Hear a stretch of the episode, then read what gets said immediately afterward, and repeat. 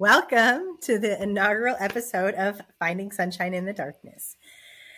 I'm Kim Romero, and I'll be your host.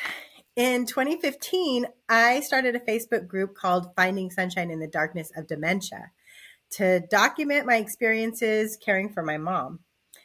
Then I realized I was inspired by so many other stories of hope and healing that were outside of just dealing with someone that had dementia.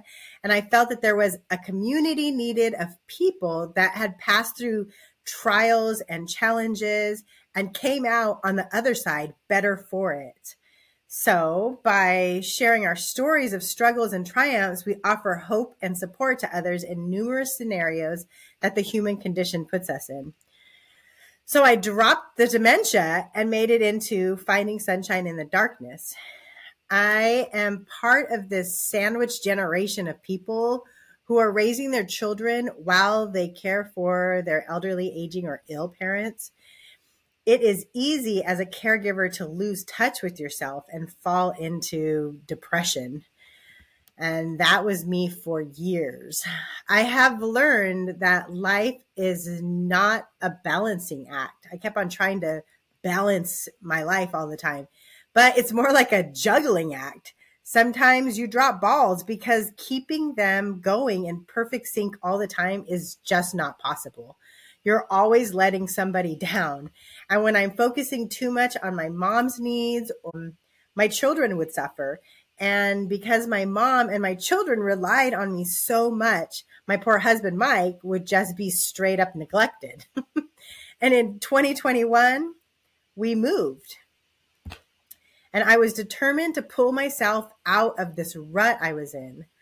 I was overweight and not healthy and not happy. I don't know if any of you have seen that movie, Yes Man, with Jim Carrey, where he goes to this conference that teaches him that to start bringing good things into his life, he had to start saying yes to random things instead of no to everything, to just see what possibilities life could bring him. Well, I decided to do just that. I started signing myself up for these random free classes I would find on social media. Like I took one called Your Soul is Calling that turned into a class called Made to Do This in an attempt to try and find my purpose in life. And one of the assignments for that class was to create a podcast. And this was completely out of my comfort zone. Like, who was I to start? I mean, I didn't have anything to say to anybody that was relevant, I felt. And so I started racking my brain, trying to figure out what a podcast by me would even look like. And I realized that the Facebook group that I had created would be exactly the content I would want to put out into the world to try to make it better. And it would create a wider platform for the community I was trying to support. So I made a trailer, but I never did anything with it. So it's like just sat there for 2 years. Well, turning 50 this year, I decided I wanted to finish lots of things that I started, and one of them being school. So here I am trying to get a degree in family and human services, and I'm in a class called Family 100, and we were given a project that would highlight some of the things that we had learned this semester in this class. And some of the suggestions for this project were like, write a children's book or start a blog. And none of those suggestions really spoke to me. And it wasn't something I could just do in 10 weeks. So I was in like a panic mode trying to figure out what I was going to do. And I was so discouraged by it that I was ready to quit the class. I was like in tears telling my husband, I'm just going to quit. There's no way I can do this. But then I remembered my creation of my unused podcast platform, and my mission statement for it paired perfectly with the rubric for this assignment. And I received permission from my professor to go ahead with it. So here we are. The chapter I will be covering in this episode is called Supporting Families Across Generations. And this is totally up my alley because I have been caring for my mom for about 12 years now. That is half of my marriage and at least 75% of my time caring for my children. I could practically be a professional caregiver with the hours that I put into it. But our textbook is called Successful Marriages and Families. And this chapter was written by Richard B. Miller and Jeremy B. Jorgensen. But they share that because people are living longer today than ever before, family relationships are increasingly extended into mid and later life. And so, yeah, here I am. My mom's living with me, right? So these child, parent, and grandparent relationships provide satisfying emotional bonds as well as tangible help and assistance between generations. So this is what that chapter basically talks about. I'm not sure if they were studying just Western culture, but in the Latin community, as well as in many other countries, having multiple generations living in one house is the norm. The problem is that now people are living longer, but have longer periods of disability in those years. So their quality of life is not always that great. And so it really requires the help of family or a caregiver. And a lot of people don't have money to go into a care facility. But this has been the case with my mom. At 80, she was diagnosed with dementia. She was fiercely independent before this. She was living on her own and still working 40 hours a week and raising my 10-year-old nephew. But she was hospitalized with pneumonia and a fungus growing in her lungs. And this is what triggered, or that is what triggered the dementia. It also started a domino effect of destruction in her life. I mean, she lost her job, her license to drive, her home, and my nephew went to live with his mom, which was a good thing. My mom had become obsessed with his care, and my niece, who is now an adult with 4 other children, was totally capable of caring for him, but she was worried that it would what it would do to my mom because she was so focused on his care, and he had become her little companion, you know. So she was overly attached, and it was not good for either of them. So we had to take my mom to court to prove that he was better off with his mom, and we did.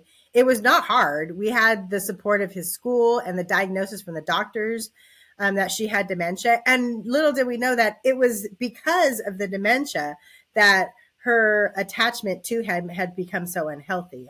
A lot of times patients with dementia, they become hyper obsessed with something. And unfortunately, my poor nephew was hers.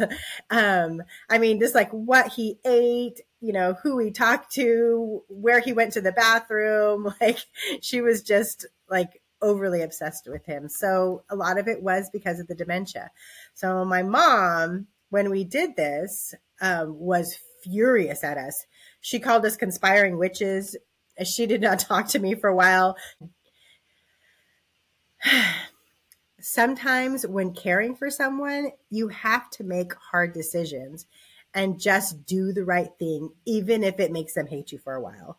But you have to be absolutely sure it is the right thing for them, that you're not doing it for your own selfish reasons. It has to be for the safety and protection of those involved. In the family, a proclamation to the world published by the LDS Church, it states that extended families should lend support when needed. Well, this is easier said than done, though. I have a friend who is struggling with her father, who is aging and at times homeless. He did not want to live with anybody. My mom felt the same way. Giving up your independence and needing to depend on other people to help you, or just being at the mercy of other people, is so hard. Some people are lucky to have assets like homes or property that, if sold, would help them pay for a care facility or, you know, in-home care. But care facilities are crazy expensive nowadays. And some children have to give up their inheritance because they can't devote the time needed to their parents' full-time care, or they are just not willing to give up their freedom or their lifestyles. And caregiving can take over your life if you do not have the support of other family members. It does help if you have others to share the burden with. My brother Randy and my sister Jojo have been that support for me. They would sometimes take me, well, sometimes they would take my mom for weeks so that my family could be normal and go on family vacations. Twice, I was suffering from caregiver burnout, and they each took my mom for about a year at different times through this 12-year period that she has had the dementia.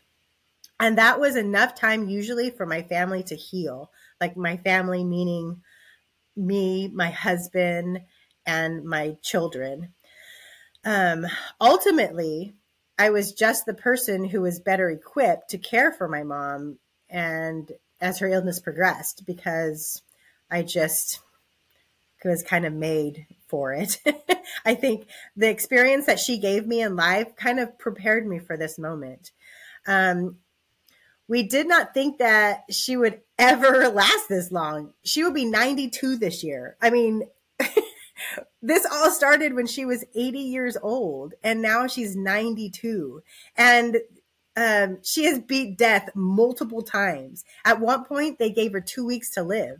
Just a couple of years ago, we thought for sure she was on her way out, but she graduated from hospice. My brother and sister always feel guilty that the burden mostly falls on me and on my family. But, and there are lots of sacrifices involved in having my mom still with us, but I hold absolutely no resentment towards my brother or sister because each of them have at least tried. What I have learned is that not everyone is equipped to be a caregiver. Maybe it's because of their living situation.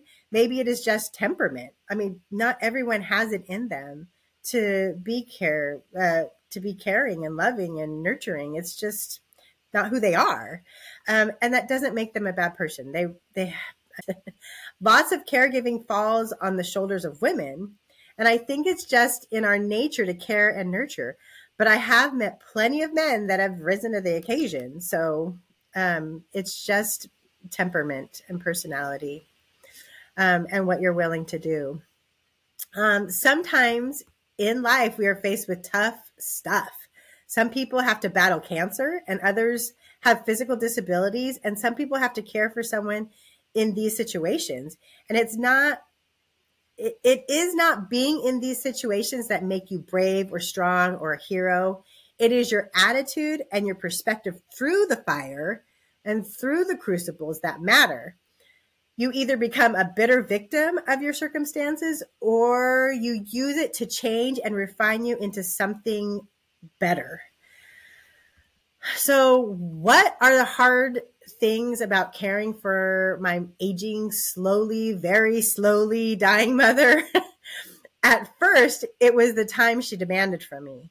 Making room in our home and our lives for her, I had to always consider her care before I went anywhere, and I had to just take her with me, which was a lot of physical effort. She moved so slow, and for a period before we got smart and started using a wheelchair or a walker, she would fall a lot. I mean, falling in the Costco parking lot or like trying to go outside and falling off the steps. And, we spent many hours, days, and weeks in the hospital when that would happen. And it would disrupt the flow of our regular lives and my children's schedules.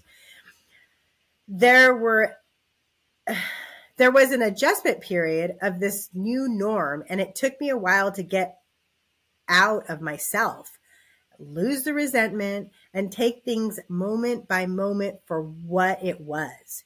I was not allowed to be sick anymore. Too many people needed me. I didn't have time for that. It felt like I was back living the infant and toddler stages of all over again with my children. But this time it was with my mom. I rarely get a good night's sleep when she's around. She seems to always be up to something in the middle of the night. It never fails. shuffling up and down the hallways, opening the front door, taking her bucket out of her toilet, then sitting on the toilet and being all over the floor because her brain just does not think logically anymore. And the worst were the falls. I now sleep in a room with her, which means I am not sleeping in the room with my husband where I belong. And my husband and I have been married 22 years, and he had no idea what he was signing up for when he married me. But the further my mom's dementia progresses, the more housebound I have become. I have had to quit my jobs. Right now, most Sundays, I don't even go to church because she is up during that time. And to take her would be too much of a production. And I can't leave her alone. I do have a camera that watches her, but sometimes I wouldn't be able to get home fast enough to keep her safe. So I just have to stay home. I am lucky now that Mike, my husband, can work from home, and that my daughter, Anna, who's 16, she homeschools, but she has she does go to classes, but she only has to go 2 days a week. So it gives me the freedom during the weekday to run errands and have a little part-time job to make ends meet. Plus those times out and about are my respite. Some days my mom yells for help or my name or mom nonstop. It's crazy. Like over and over again, like a broken record. When I go in there to see what she needs, she has no idea that she is even doing it. It's like a broken record playing in her head. And for me, it's like nails on a chalkboard. I just need to get out and get a break once in a while to reset, because it's just monotonous. Kind of. And because she does it with such feeling, and her yells for help and her pleas for help are like so desperate and real, but I go in there and she's like totally fine. Nothing's wrong. It's just this record playing in her head. And a lot of it is caused by the anxiety of not knowing where she is ever. She gets up and she always says she wants to go home. Nothing looks familiar to her. And some days I'm not even familiar to her. When I am, those are the good days. Those are the days when she's my mom again, you know. I have a bucket list of things that I want to do when my mom passes. Girl trips, camping trips, romantic anniversary trips with Mike, long vacations, spontaneous outings and concerts. Those are all things I would love to do that I haven't been able to do in many, many years. Maybe I'll get a full-time job. Maybe I'll do volunteer work. I don't know. But there are some things, these are just some things for me to look forward to. I'm holding these as my reward for the years of love and care. I'm hoping that someday these things happen. There are blessings that come from this, though. Most of them in the form of life lessons. Many are just recognized tender mercies from the Lord in my life, and learning that he is real and completely aware of my situation and willing to put little miracles in my life just when I need them the most. Sometimes the blessing is walking into my mom's room and seeing her face light up over and over again, as if I was not just in there 5 minutes before. At least someone is excited to see me. She still treats me like her world revolves around me, like when I was little. Sometimes I will just sit on her bed next to her and hug her and feel her little frail body melt into mine. It reminds me that she needs love and affection too. And it just puts me back in my place, remembering that she is still my mother. Right? And she deserves all the love and respect that I can give her. I was bathing her yesterday, and she fights me every time I need to take her to a bath. She doesn't want to do it. Sometimes she'll throw bigger tantrums than not. And I've learned that I have to stay positive. I have to not match her anger or her anxiety. So I will dance with her. I will tell her how good she's doing. I will tell her how great she's going to feel. And I just keep on talking in this positive tone as I coax her into the shower. But once she's in there, well, at this particular day, yesterday, when she was sitting there on her little shower chair and I had already started washing her, and she stopped and looked at me right in the eyes and quietly and sincerely said, "I love you so much. I want you to know that." And she tells me that a lot, and how lucky I am. Even though she sometimes has no clue who I am, somewhere in her heart, she remembers and she appreciates my patience and kindness when I give it to her that way. Those moments keep the resentment and the selfishness at bay and give me perspective. And it replaces those negative feelings with love on a different level. It helps me see her through God's eyes. And what is life if we don't have family? Sometimes family can be messy and ugly, but I believe that when the individuals in a family establish principles of faith, prayer, repentance, and forgiveness, respect, compassion, love, and work, we can experience the joy and happiness in families that God intended. And sometimes these little moments with my mom, her hugs or her excitement to see me, her expressions of telling me that she loves me. Isn't that what it's about? Don't we all need that in our life? And where else better to get it but from our family and loved ones, especially when we need them and their support the most. But through these relationships, we learn how to become more like Jesus Christ. We learn patience and tolerance and how to love on a different level, different levels, right? There's companionship love, there's the love that you have for a child, there's friend love, and then there's just the love in general, learning to look at people through God's eyes and stop seeing their faults and seeing them as God would see them. I remember there was a story that I wrote one time about my mom in my journal.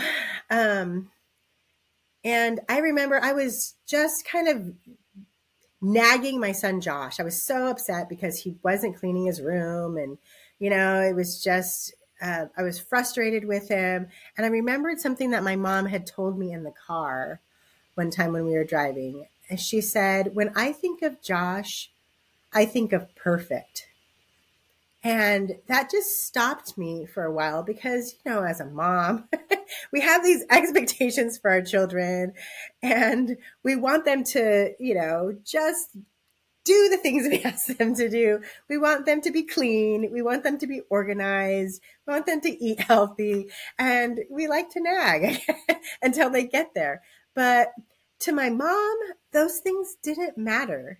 Not anymore. Maybe when I was little, right? Because she was a mom. But now that she's older and slowed down, and that is not a priority in her life anymore, she can see Josh for what he is. And Josh is always so good to my mom. He was always so kind and so patient with her in caring for her. And my mom appreciated that from him.